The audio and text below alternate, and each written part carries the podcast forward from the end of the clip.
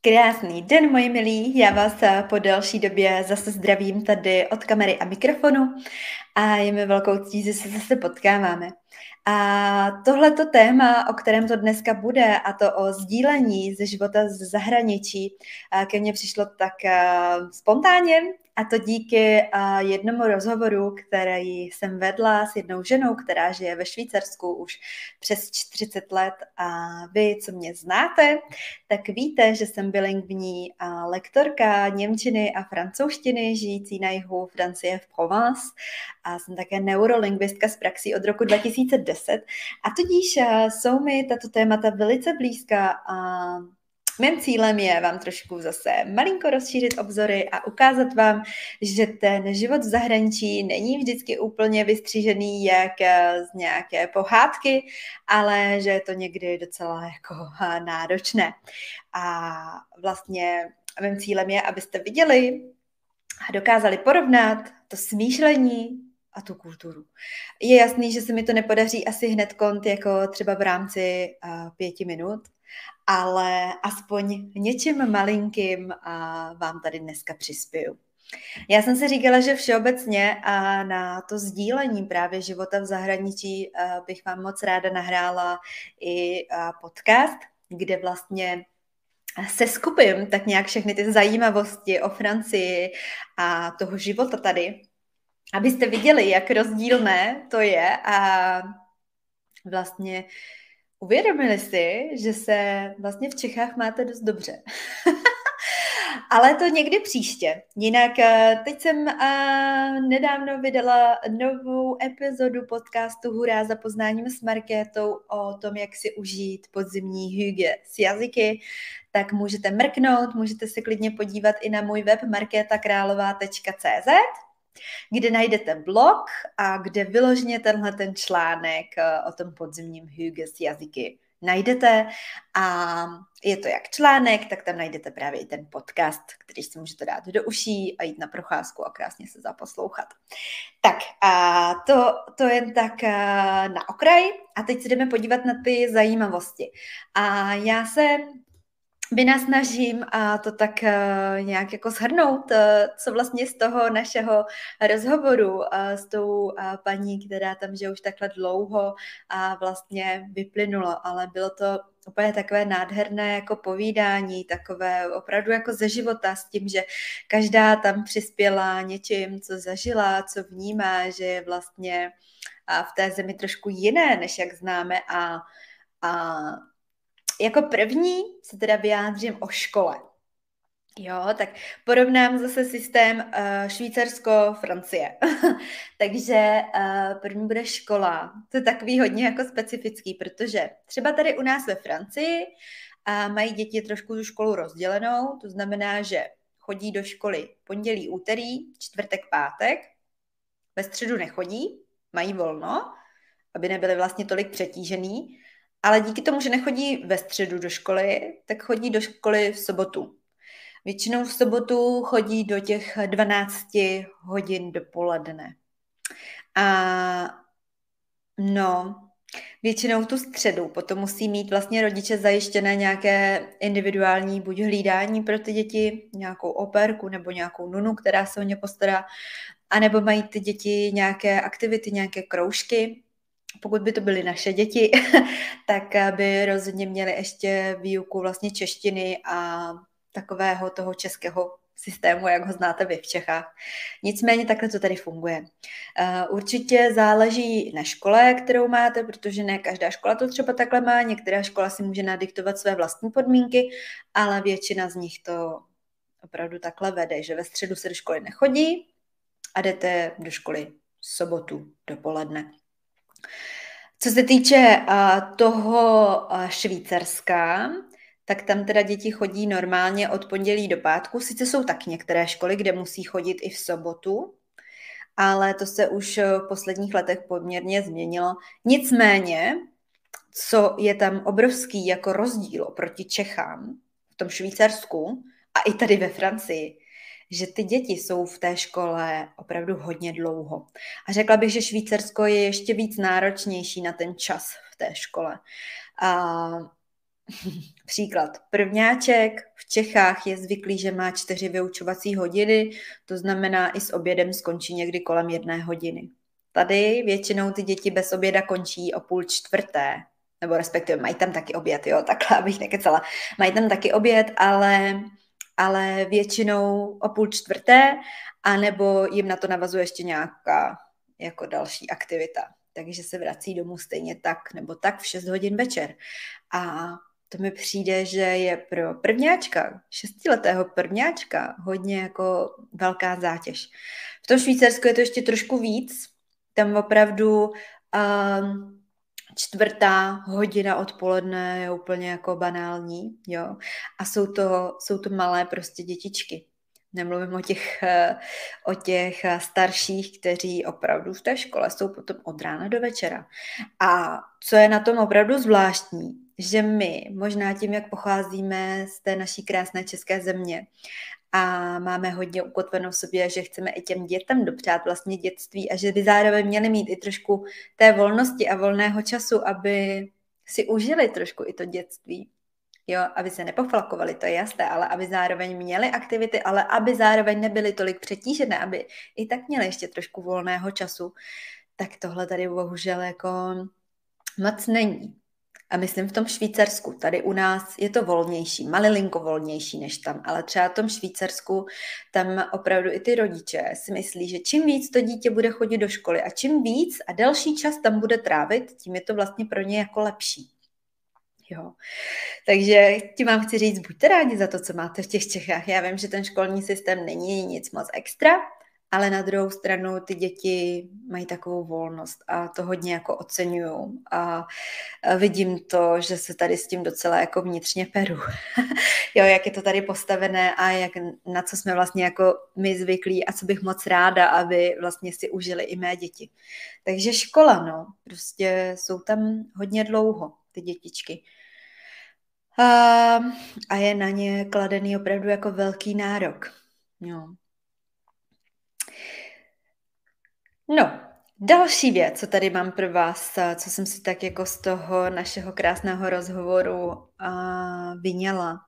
A to teda teď spíš řeknu jako na francouzské poměry. Nevím, jak to mají úplně ve Švýcarsku, ale ve Francii to je tak, že co se týče rodičovské dovolené, tak tady vlastně v podstatě neexistuje. A pokud maminka porodí miminko, tak se od ní očekává, že nejpozději do pěti, šesti týdnů od porodu nastoupí do práce na full time, na hlavní pracovní úvazek. Což je pro nás jako hodně nepochopitelné, protože my máme docela dobrý jako sociální systém v Čechách, že když jako maminka chce zůstat s děťátkem doma do tří let, že jo, nebo je to rozdělené, můžete dva až čtyři roky, tak může. A stát jí na to přispěje. Byť to není nějak jako závratný, ale aspoň něco. Tady ne. Tady ne. Buď musí mít manžela, který ji jako zajistí, nebo musí mít své vlastní úspory, pokud se mi být s dítětem doma. Ale jinak eh, nevím, jak by k tomu přistoupil ten zaměstnavatel, nicméně do šesti týdnů od porodu musí nastoupit do práce. No a teď si možná říkáte, co to děťátko? Ježíš Maria, takový malinkatý, šesti, šesti týdění, jako to je úplně mimíš, jo? No tak eh, proto tady funguje ten systém NUNU, a že jsou vlastně profesionální nunu, což je vlastně taková paní nahlídání. Vím, tam toho kojence ráno dovezete, a večer zase po práci si ho vyzvednete. Takže vlastně celý den vám to vaše malé miminko hlídá úplně cizí paní a je s ním vlastně neustále v kontaktu. A co se týče nějakého kojení, tak to tady asi jako vůbec není.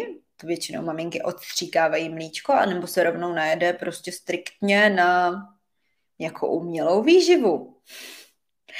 A víte, co je na tom nejhorší? Že tady se tomu nikdo nediví to pro mě bylo tak těžký, jako z začátku, že vlastně tady se tomu vůbec nediví, že to takhle je. Oni to tak prostě berou. No prostě máš dítě a stará se ti o něj nunu.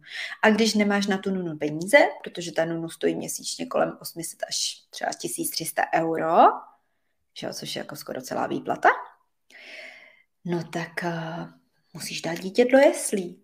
A v těch jeslích je třeba dalších 20, 20 miminek. Tak šílený to je. Tak šílený. Uf, no.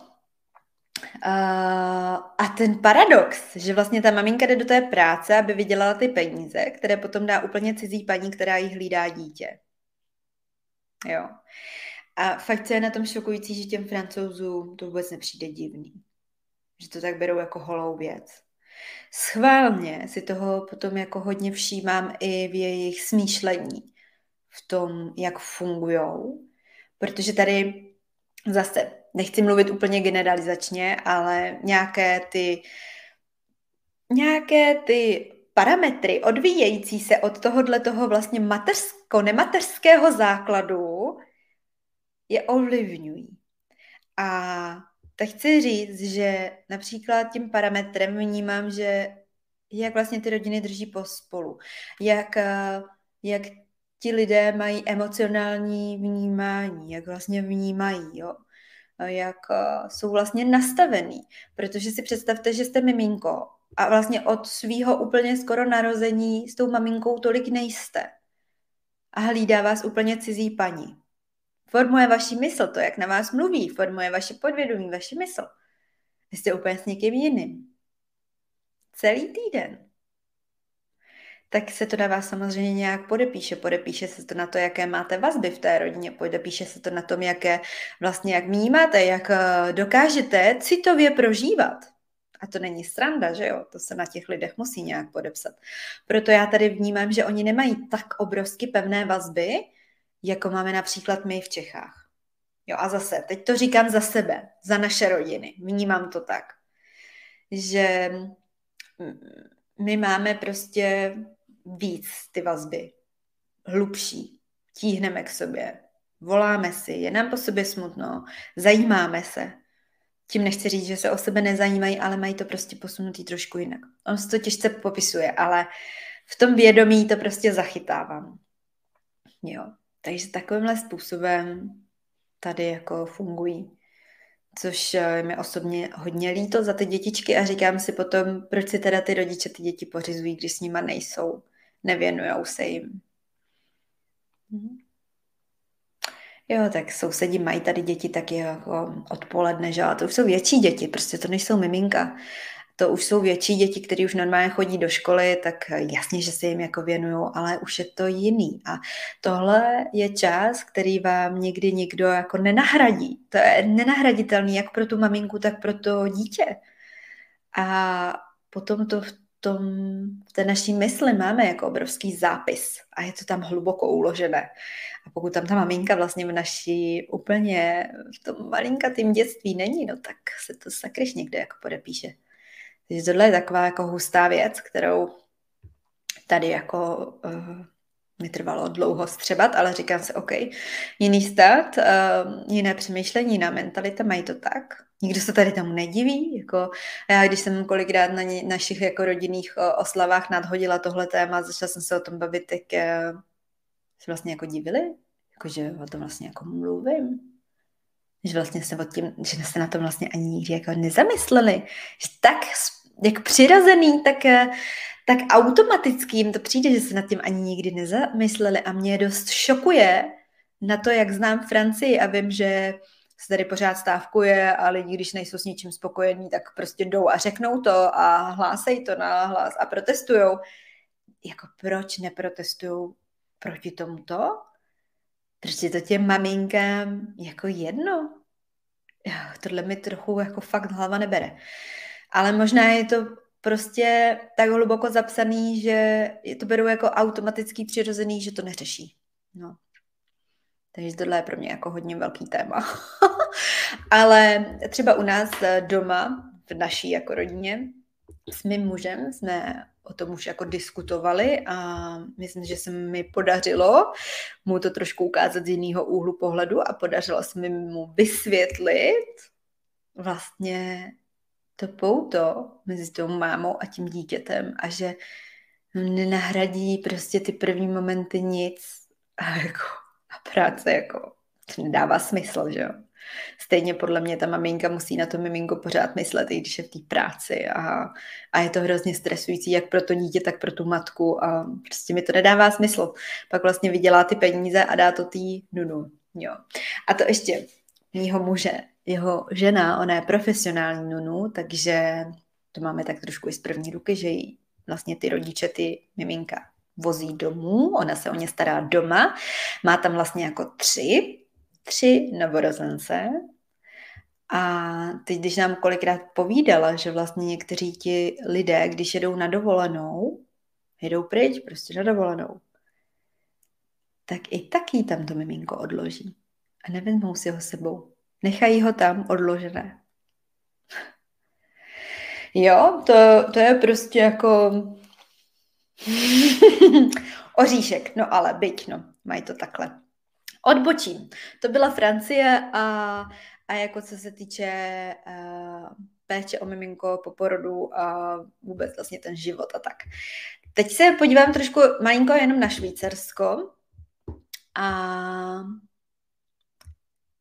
jeden příklad. Já jsem ve Švýcarsku nějakou dobu pobývala, nebyla jsem tam zase tak dlouho, ale byla jsem tam jako operka a takže jsem měla možnost si zažít ten každodenní život, eh, tak jak to tam jako funguje. Je to určitě jiný, když tam žijete roky, ale proto jsem si povídala teď s tou a svojí uh, novou známou, která zároveň u mě v Solis Ortus bude učit švýcarskou Němčinu, takže jsme si tak jako hezky o tom popovídali a a ve Švýcarsku tím možná, jak jsou opravdu hodně zaměřený na ten výkon, a vlastně od malička, jak musíte chodit do těch škol, je to opravdu drill, opravdu. Tam jako je školství na hodně vysoké úrovni, ale je to prostě vydřený tím, že fakt tam musíte trávit tolik času a není to pro ty děti úplně lehký. Tak jak eh, máme zažité dětství my, třeba z Čech, tak to si myslím, že ty děti moc neznají.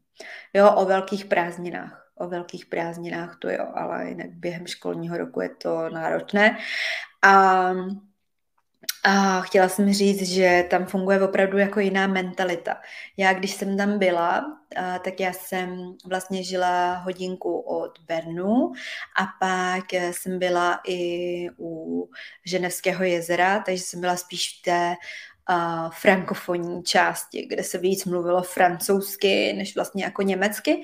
A ale mám hodně právě přátel i z Curychu, což je vlastně zase německá, německá část uh, Švýcarska a pak ještě teda ve, ve Švýcarsku je ta italská část, jo. A jinak uh, Švýcarsko je rozdělené na kan- kantony, nevím, jestli má 25 nebo 26 kantonů a vlastně v každém tom jiném jako kantonu to trošku jinak funguje. no a za mě, podle mě nejhorší je ta německá část, kdy tam jsou opravdu takový hodně jako striktní a takový hodně jako fakt přísný na systém a nepustí. A je to tam takový jako hodně strnulý. V té francouzské části i té italské je to už takový víc jako uvolněnější. Tam už jako cítíte, že ty lidi k sobě mají jako víc blíž. Tady třeba v té německé možná jak znáte ten život z Čech, že jdete třeba v tramvaji, máte sebou pejska a paní v tramvaji vám třeba řekne, je, to je hezký pejsek a jak se jmenuje a tak a dá se s váma do řeči. Tak to tady neexistuje. Fakt neexistuje. Ty, ti, ti rodilí Švýcaři jsou tak obrovsky uzamčený a uzavřený, že mm, nepustí prostě k sobě takhle cizího člověka. A já mám takový pocit, že to hodně vyvěrá z té jejich mentality. A díky tomu, že ten stát je vlastně taky jako suverénní, soběstačný, mocný, bohatý a neutrální, tím pádem i ti Švýcaři mají o, sebe, o sobě takové poněkud eh, vyšší mínění a dávají to dost často jako hodně najevo znát. Zvláště pokud potkají člověka, který nepochází původem z jejich země. Jo, já jsem se s tím sama setkala velice jako dobře. Takže moc dobře vím, jak eh, tam uh, někteří ti Švýcaři fungují. No a chtěla jsem říct, že oni díky tomu, že možná jak tam mají prostě takovéhle jako zázemí v tom státu, tak většina těch uh, Švýcarů je hodně jako introvertních a takových hodně opatrných, protože si velice dobře hlídají své jistoty. Jo To je vidět, že a prostě jim jde o jejich vlastní zajištění. A tím pádem oni se tak jako um, opečovávají ten svůj píseček, když to tak povím, jo, zajímá jejich práce, jejich dům, jejich děti, vlastně to je jejich, ale to, co už je jako venku, tak to jim není úplně tak blízký. Ve smyslu, abych tady jako zase ne, neříkala nesmysly, ale abyste to chápali, jak to myslím. Tím, že oni jsou jako introvertní, oše, opačovávají si, ošetřují si to svoje, ale navenek se jen tak s někým hnedko neskamarádí, jen tak si ho nepustí do svého kruhu. Aby se vám vlastně otevřeli, tak uh, oni ve vás potřebují cítit důvěru a opravdu potřebují nějaký dlouhodobý kontakt k tomu, aby si vás vlastně pustili víc pod kůži a k sobě. Takže v tomhle já vnímám jako tu švýcarskou mentalitu hodně těžkou a zvlášť nejhorší je to opravdu v tom německém té německé části Švýcarska, tam je to takový hodně jako suchý a strohý a ta mentalita je prostě jako jiná. No, což není jako, že jo, ani špatně, ani dobře, prostě to tak je, jo. A, tak eh, to tak jako je třeba brát, no, ale, ale je to zajímavé, je to zajímavé, jak vlastně jako fungujeme. Oproti tomu si myslím, že v Čechách jsme velice jako otevření, velice takový vstřícní. Byť někdy taky vidíte, že to není úplně ono, ale když se na to podíváte z nadhledu, jo, a teď nemluvím o konkrétních jako lidech nebo situacích, ale dívám se tak na to z nadhledu a myslím si, že Česká republika je z hlediska otevřenosti na tom velice dobře. Takové ty oslavy, že někoho se s někým potkáte, seznámíte a pak ho třeba pozvete k sobě na grilování nebo, jo, nebo mezi sousedy, to je úplně super to ve Švýcarsku moc není.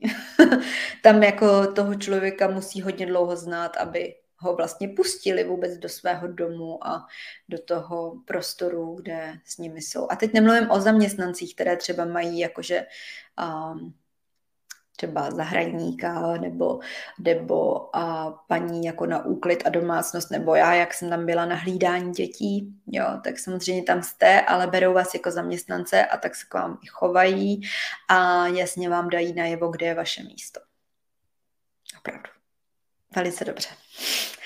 No, takže, uh, takže tak, já mám Švýcarsko moc ráda, svoji přírodou a tím, jak to tam vypadá a i vlastně tím, jak to Švýcarsko vystupuje, jako vzdrží neutralitu, jako je má bohatství, tím mi velice imponuje, ale z hlediska těch lidí je to někdy tam takové jako náročné. A říkám, abyste pronikli jako hluboce do té komunity, tak uh, to chce jako hodně času. Oni díky tomu, že jsou takový opatrní, tak si hodně věcí jako zjišťují a, a dávají si pozor a a jsou takový distinktní, jako, mm, já nevím, jestli to řekla dobře, jako, že se možná nevyjádřila úplně, že, um, že mají rádi nějaký distanc, jo, že si drží prostě odstup. Takhle jsem to chtěla říct. A je to zejména právě v těch vztazích. No. Takže to jsme, to jsme i s tou paní taky probrali mezi sebou, protože ona už tam žije a díky tomu, že zná tu švýcarskou vlastně jako Němčinu, tak je to potom lepší, protože vás do té komunity snáze přijmou, než když eh, jako tu švýcarskou Němčinu neumíte a mluvíte třeba jenom Hochdeutsch. Je to hodně velký rozdíl. A já jsem měla to štěstí, že jsem byla v tom francouzské, v té francouzské jako části, ale i tak, i tak, jo, jsem to cítila, že že jako to. A navíc byste si řekli, že ať už Švýcarsko nebo Francie jsou v Evropě a nejsou od nás daleko, že jo.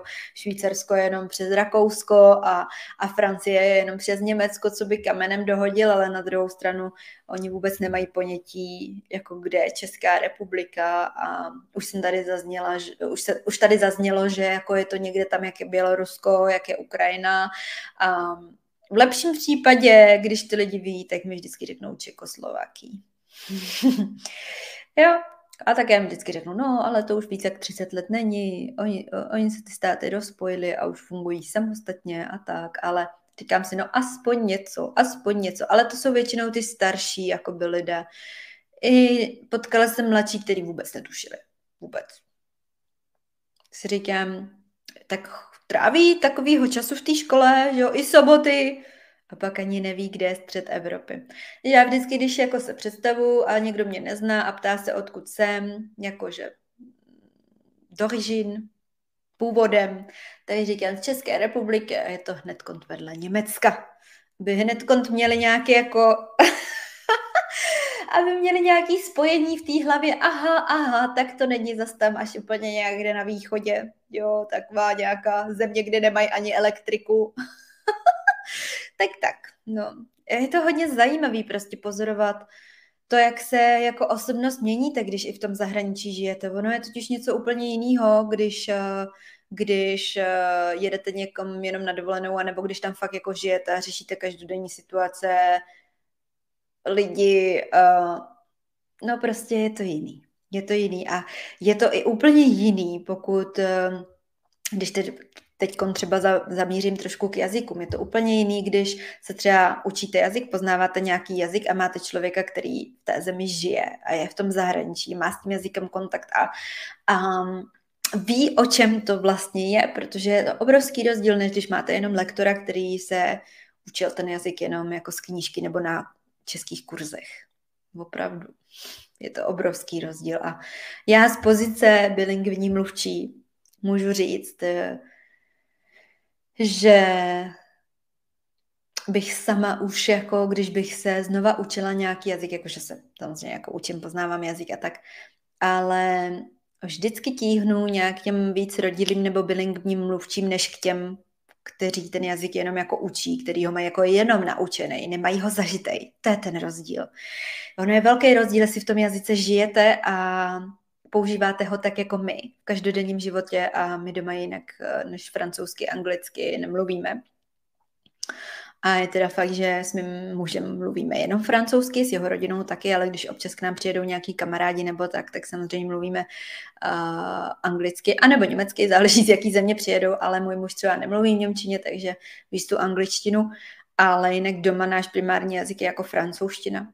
Takže vím, jaký je to obrovský jako rozdíl.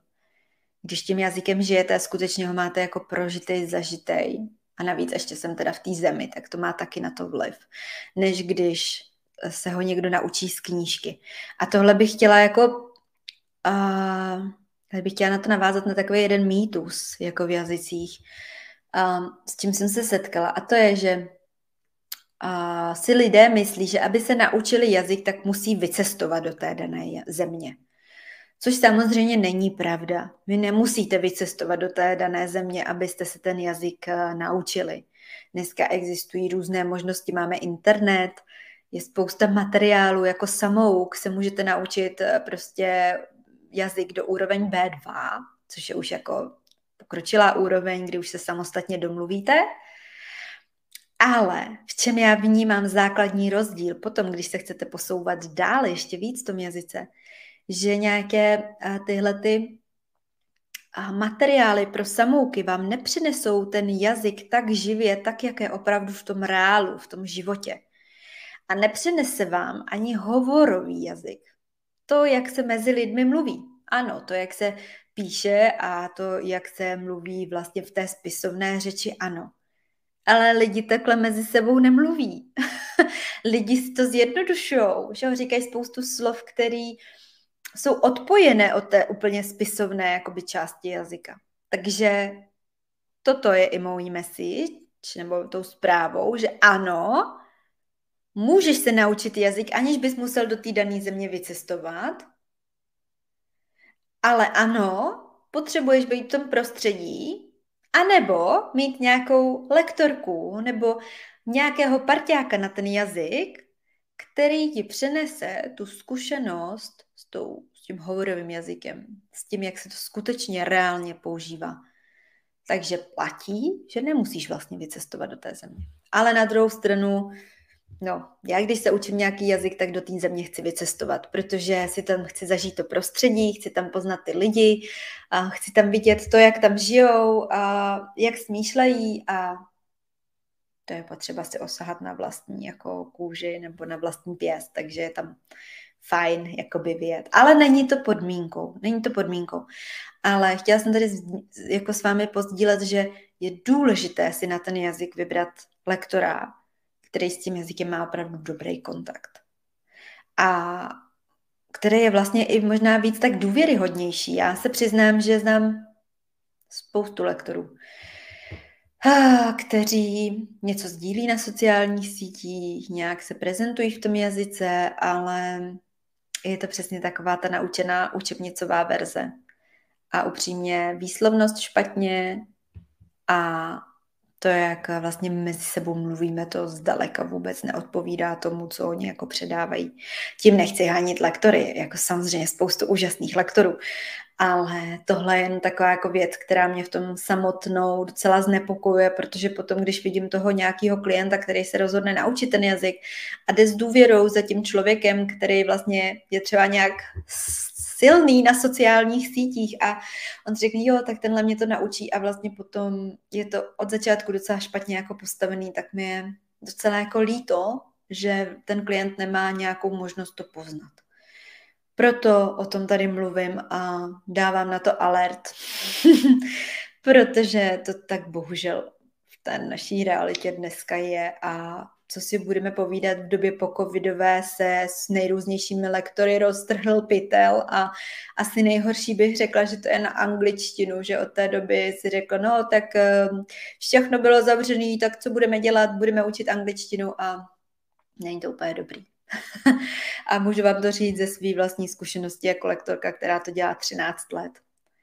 Nicméně je spoustu i skvělých jako lidí, kteří vám ten jazyk přiblíží, jak nejvíc mohou a to je třeba i ta paní, se kterou jsem teď měla to setkání. Ta už v tom Švýcarsku žije 42 let a založila tam i nějakou česko-švýcarskou školu, kde vedla kurzy, aby ty děti nestratily vlastně kontakt s těmi českými obyčeji a zvyky a a takováhle setkání mě potom moc baví, protože je to takový jako echt, takový pravý.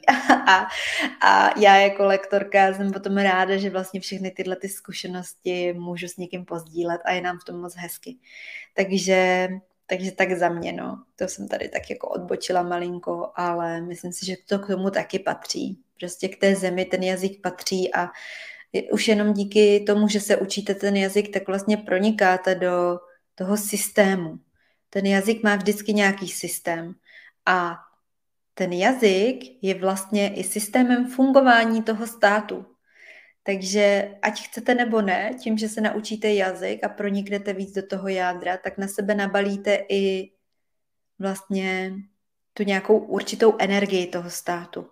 Samozřejmě potom je to kultura, to, jak ty lidi smýšlí, ta mentalita, o které jsme se tady bavili a to, jak je to rozdílné. A, a vždycky jako vnímám za sebe že je důležitý třeba ze začátku s tím trošku jako bojujete, že jako si říkáte, ne, to takhle přece nemůžou mít.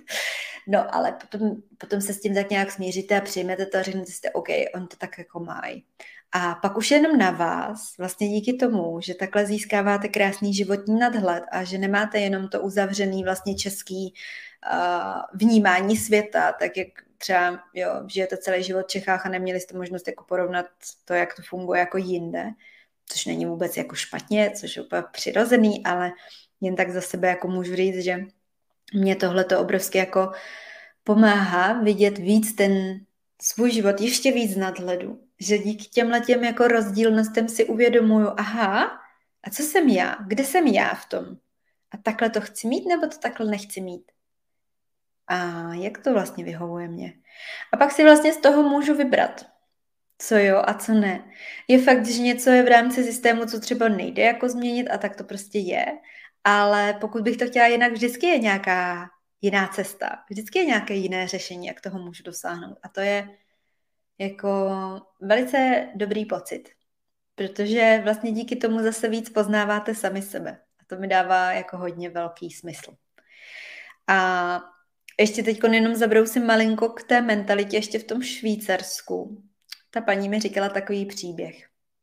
Ona teď letěla z Čech, protože má v Čechách svůj jako letní dům, kam jezdí a byla tam teď půl roku a teď se vrátí na zimu zpátky. Vrací, nebo vrátila už vlastně zpátky na zimu do Švýcarska. A teď ona mi říkala, že a, když letí nočním letem, jakože letí jenom jedno letadlo, je noční a když se vrací, se ještě napiju, tak má potom hodně malý čas na to, aby přestoupila. A ještě než přestoupí na vlak, tak si musí koupit uh, jízdenku. Kdo jste byl ve Švýcarsku, tak víte, jaký, uh, jak ty vlaky vlastně tam fungují a no, je to tam takový hezký s těmi vlaky. No a tak si musí koupit jízdenku, jsou tam normální automaty a teď ona měla nějak uh, jízdenku uh, v mobilu, takhle, plácám. Měla bankovku strčenou a vlastně v mobilu měla jí trošku složenou tu bankovku a teď se jí snažila dát do toho automatu, aby jí ten bank, bankomat nebo ten automat tu bankovku přijal a dal jí jízdenku. Jenomže tím, jak byla ta, e, ta bankovka složená, tak ten automat tu bankovku nechtěl přijmout, no a paní si říká, no tak ale kvůli tomu já přece jako, jo, kvůli tomu mi přece neujede vlak. No tak nastoupila normálně do vlaku a hned po nástupu šla hledat průvočí, tak ji našla až na konci teda vlaku a říká jí, co se jí stalo, že jí vlastně ten automat nechtěl vzít tu bankovku a že je teda bez jízdenky a zdali by si u ní mohla koupit tu jízdenku. Za klasických okolností v Čechách by vás asi ten průvodčí jako vyslechnul a řeknul, jo, tak ono by asi hodně záleželo, na jakého průvodčího narazíte, ale všeobecně by vám asi řekl, jo, tak to se může stát, tak pojďte, já vám prodám jako jízdenku a třeba by vám tady dal nějakou malou přirážku za to, že koupujete vlastně jízdenku ve vlaku. Ale je to možné. Tady ta paní, ta průvodčí, okamžitě paní odvětila, pokud nastoupíte do vlaku a nemáte jízdenku, musíte zaplatit 90 franků jako pokutu. Jo? Žádná, žádná domluva, žádná možnost domluvy. Paní se tam snažila s ní ještě jako to vyjednat. Ne, ne. Paní ukázala průvočí na, na nějaký rozpis, tady to máte napsáno, takhle to prostě je a takhle to platí. To, že vám nešel automat, se to nebyla vaše vina, ale mě to nezajímá. Nastoupila jste do vlaku a nemáte jízdenku. Jo, takže opravdu na, na ten systém a na to, jak to je nastavený, to Švýcarsko hodně tvrdý. Tvrdý a řekla bych takový nelidský. A nikdo se s váma nebaví. Nikdo. Prostě máš, nemáš, zařídil jsi, nezařídil, buď je to podle tabulky, nebo to podle tabulky není a hotovo. Nic víc, nic míň. Bohužel to takhle funguje. No, takže tak, to je asi tak jako za mě zásadní, co jsem tam jako vnímala a na čem jsem se shodla i s tou paní, že, že opravdu je to tam takový drsný na tohleto. Ale na druhou stranu znám spoustu lidí, kteří tam, kteří tam žijou ve Švýcarsku, už by neměnili. Už by nechtěli jít jako jinam tím, že tu zemi mají moc rádi. A že se tam žije velice dobře. Tak uh, já zase říkám, nejlepší je mít svoji vlastní zkušenost a pak se rozhodnout. ale, ale tak to je jen tak pro zajímavost. No. Dneska jsem si říkala, že vám tady natočím takový jako video pro zajímavost, uh, jak uh, vlastně ocenit i to, co máte třeba v těch Čechách, protože já si myslím, že jako Češi máte moc dobře.